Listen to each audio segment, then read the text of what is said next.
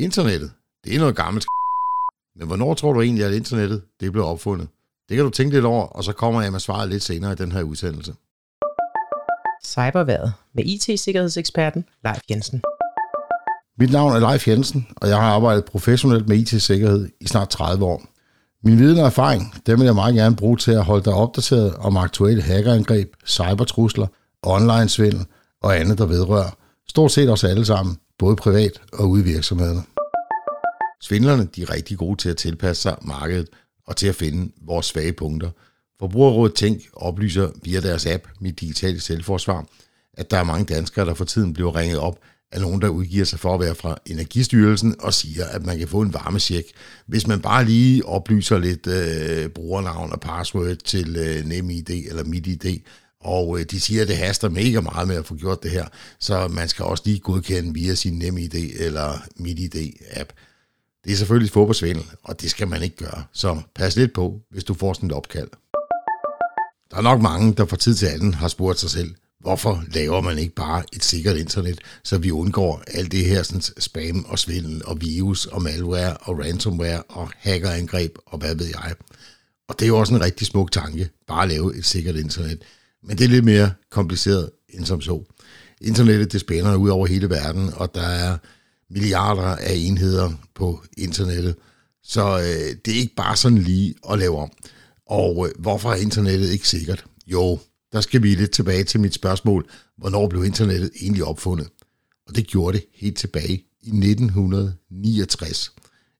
Jeg er faktisk kun en måned og en dag ældre end internettet.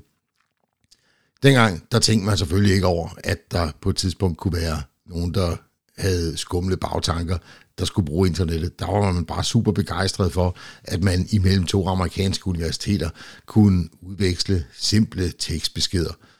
Og så voksede det så ellers derfra. Men øh, skiller man internettet ad i dag, her i år 2022, og kigger på de datapakker, der flyder frem og tilbage på internettet, og måden de bliver viderefordelt på og finder øh, vej fra øh, afsender til modtager, ja, så er øh, datapakkerne fuldstændig identiske med dem, der blev designet i 1969. I begyndelsen der hed det ARPANET, og så skiftede det senere navn til internettet. Og man bruger øh, det, der hedder en protokol, altså måden, som de her pakker på internettet de, øh, er designet på. Det kalder man for TCP/IP. Og det er fuldstændig det samme, som det var dengang. Vi har godt nok bygget alskens funktionalitet ovenpå for at øh, prøve at råde bod på det her, eller den her designfejl. Øh, eller fejl er det jo ikke, men man tænker som sagt bare ikke over det. Øh, så vi har lavet krypterede mails og øh, krypteret øh, webkommunikation osv., Øh, men det er alt sammen noget, som vi har bygget ovenpå. Vi har også øh, måtte bygge diverse sikkerhedsløsninger ovenpå, som firewall og antivirus. Og det er igen nogle ting, som vi bygger ovenpå noget, der egentlig ikke er sikkert, for at få det til at være nogenlunde sikkert.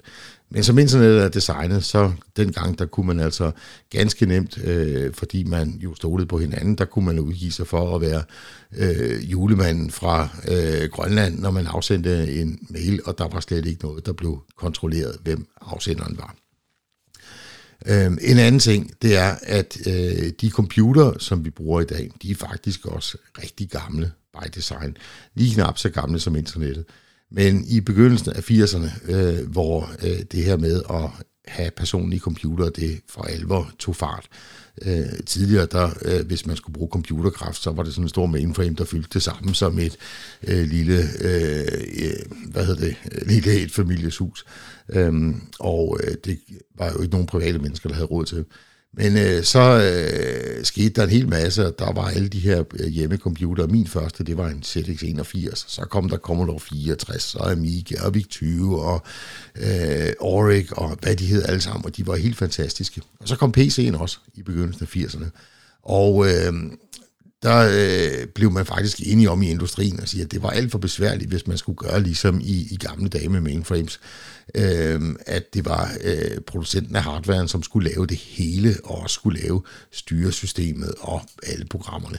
Så der blev man faktisk enige om at lave en åben standard øh, for, hvordan det her hardware skulle bygges op. Øh, og man blev også enige om at lave en åben standard for styresystemet. Og det er sådan, at tager du en spritny PC, som du har købt her i dag i år 2022, øh, og lukker låget op, øh, og så tager en PC fra i begyndelsen af 80'erne og stiller ved siden af og lukker låget op, Øh, ja, når man nær kigger ind i, så er de faktisk fuldstændig identisk opbygget. Øh, nogle af komponenterne i den nye PC, de er lidt mindre, og de kan selvfølgelig indeholde væsentligt mere data, og det kører væsentligt hurtigere. Men selve måden, hardwaren fungerer på, det er fuldstændig den samme, som det var i begyndelsen af 80'erne. Og det samme med styresystemet og de her åbne standarder, hvor alle skulle kunne skrive programmer. Så øh, på internettet har man forsøgt at komme med en masse lappeløsninger, og lige sådan har man gjort på hardware og software. Så er altså noget, man bygger ovenpå på et design, som egentlig ikke var tiltænkt til at være sikkert. Og derfor bliver internettet aldrig helt sikkert. Det er lidt trist nyt for os forbrugere, men det er selvfølgelig godt nyt for de kriminelle, så det kommer an på, hvordan man ser på det. Det var cyberværet for denne gang. Vi er tilbage igen med en ny cyberværetudsigt igen næste uge. Tusind tak, fordi du lyttede med.